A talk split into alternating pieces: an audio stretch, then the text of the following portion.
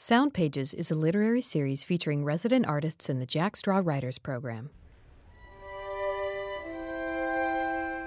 A house that believes it is eternal is like a woman who believes that she will always be young, who wonders why anybody would choose to grow old. This program features the work of 2011 writer Nora Wendl. Curator Susan Rich sat down with her in the studio.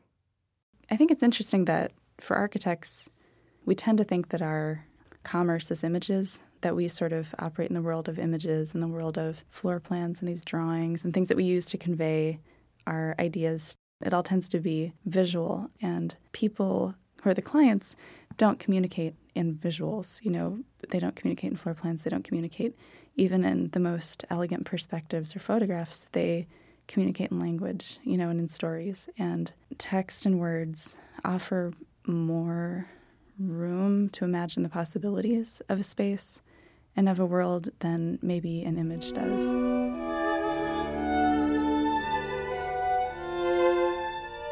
I have read, and maybe you can confirm this, that in ancient Greece, architecture students were tasked with writing poems about buildings, the way students today might be asked to sketch a building.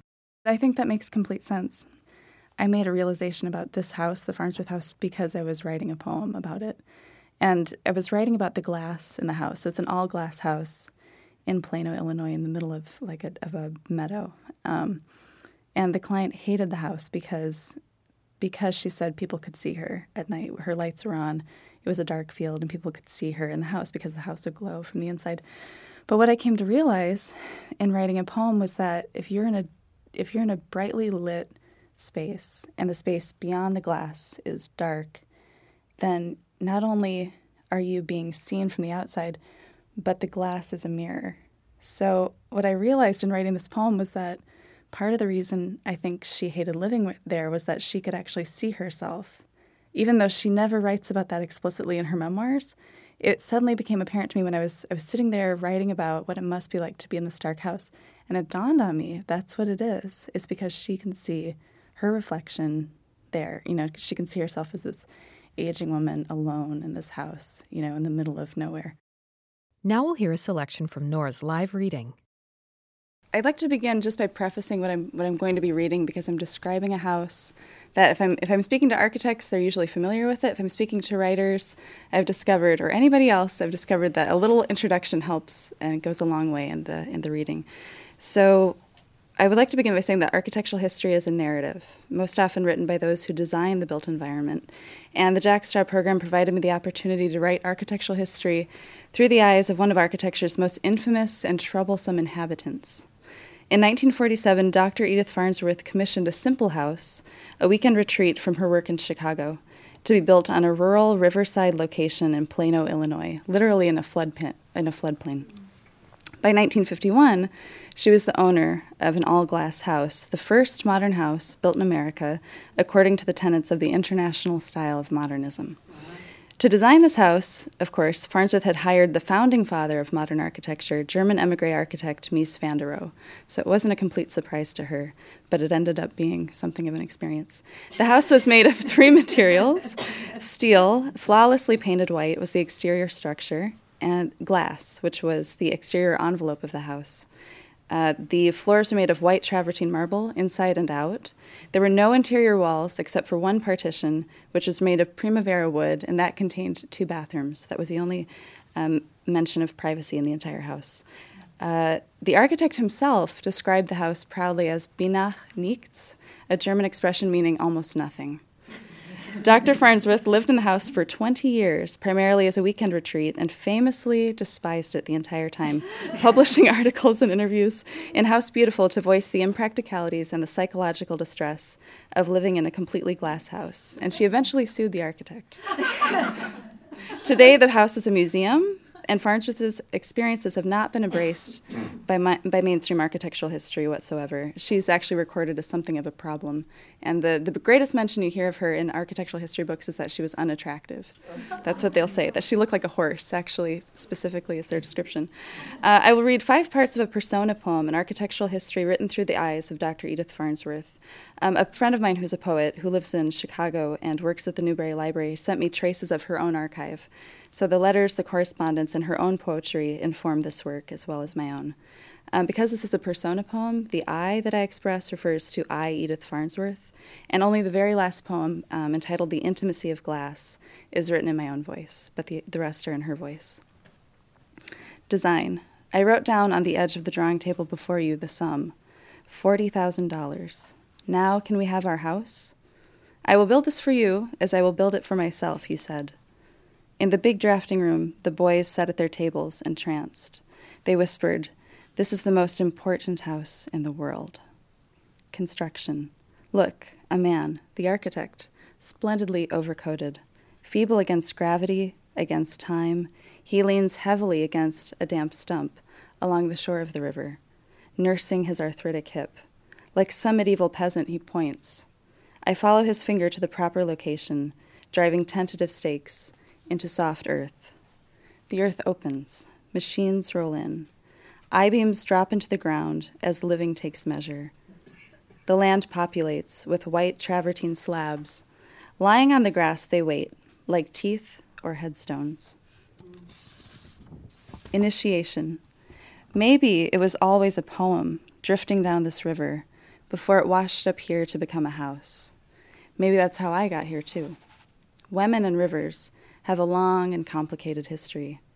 We lock, swallow, and carry water through the channels of our bodies, life giving great destroyer. See, you may build the bodies, but I find and fix them.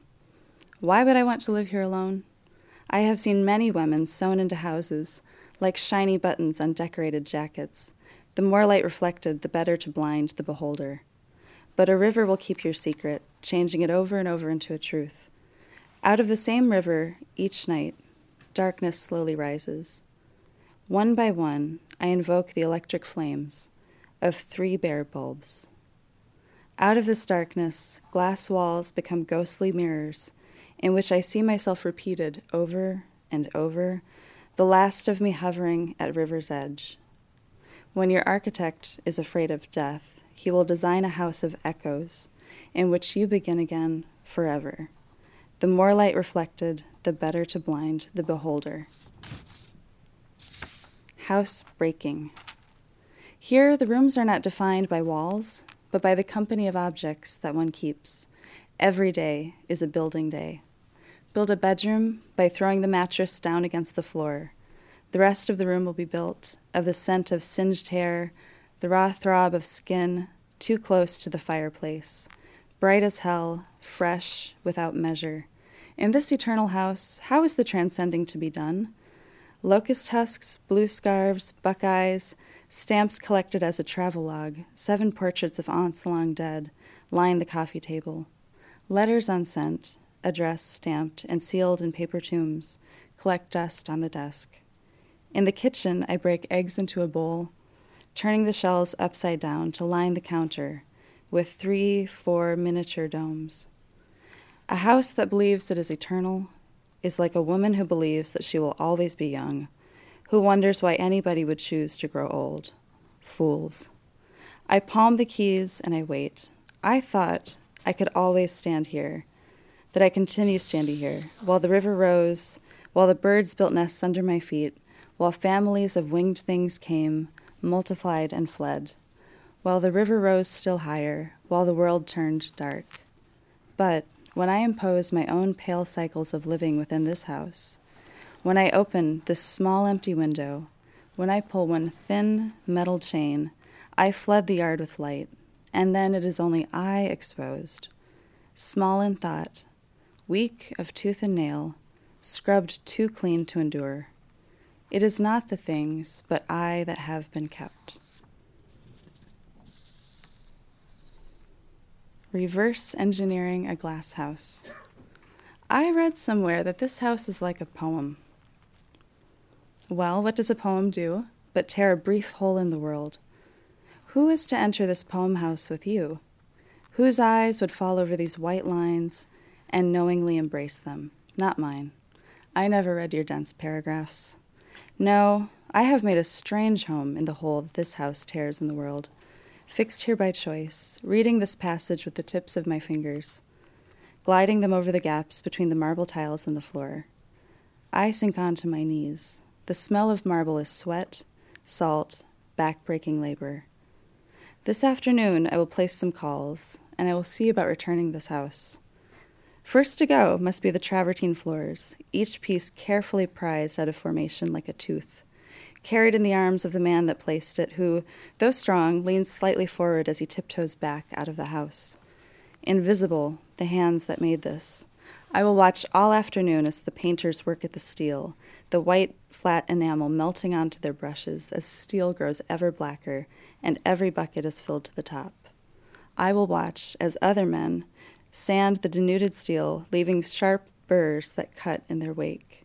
My face, chest, and shoulders will be warm in the glow of the welding torches as columns and beams are unfused, their ceremony of the joint undone, the language of fire that connected two things broken. Black steel beams will linger on the grass, waiting to be subjected to an open fire, to be melted down to ore, to be fed carefully down mine shafts near Lake Superior, to be returned to the bottom of the earth. The glass I will break myself and scatter across the site. This ending would be more poetic than reality, more poetic than the simple hole in the roof that has allowed the house to fill with water. I place my finger in this hole, I photograph it, and, for good measure, I tear it a little further. I could keep tearing. Just with my index finger, I could tear this house right out of place. The intimacy of glass, or the end. How am I supposed to write with your voice if I am right here, but you have that far off look? Maybe then this is a poem about the intimacy of glass, which, like the intimacy of history, brings two sides together only to look. I could write this poem like glass, collapsing the distance between you and I. If it is all too vast and terrible, one of us can turn the page.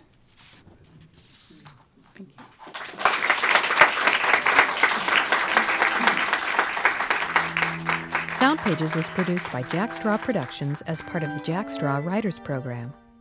The 2011 curator of this program is Susan Rich. Producer is Jenny Cecil Moore.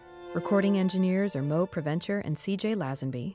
Narrator is Alyssa Keene and executive director of Jack Straw Productions is Joan Rabinowitz.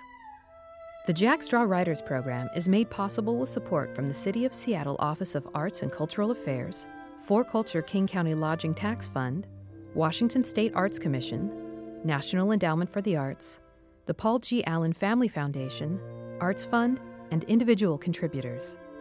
All of the writers heard in this series are published in the Jack Straw Writers Anthology, available for purchase and featured online at jackstraw.org. Thank you for listening.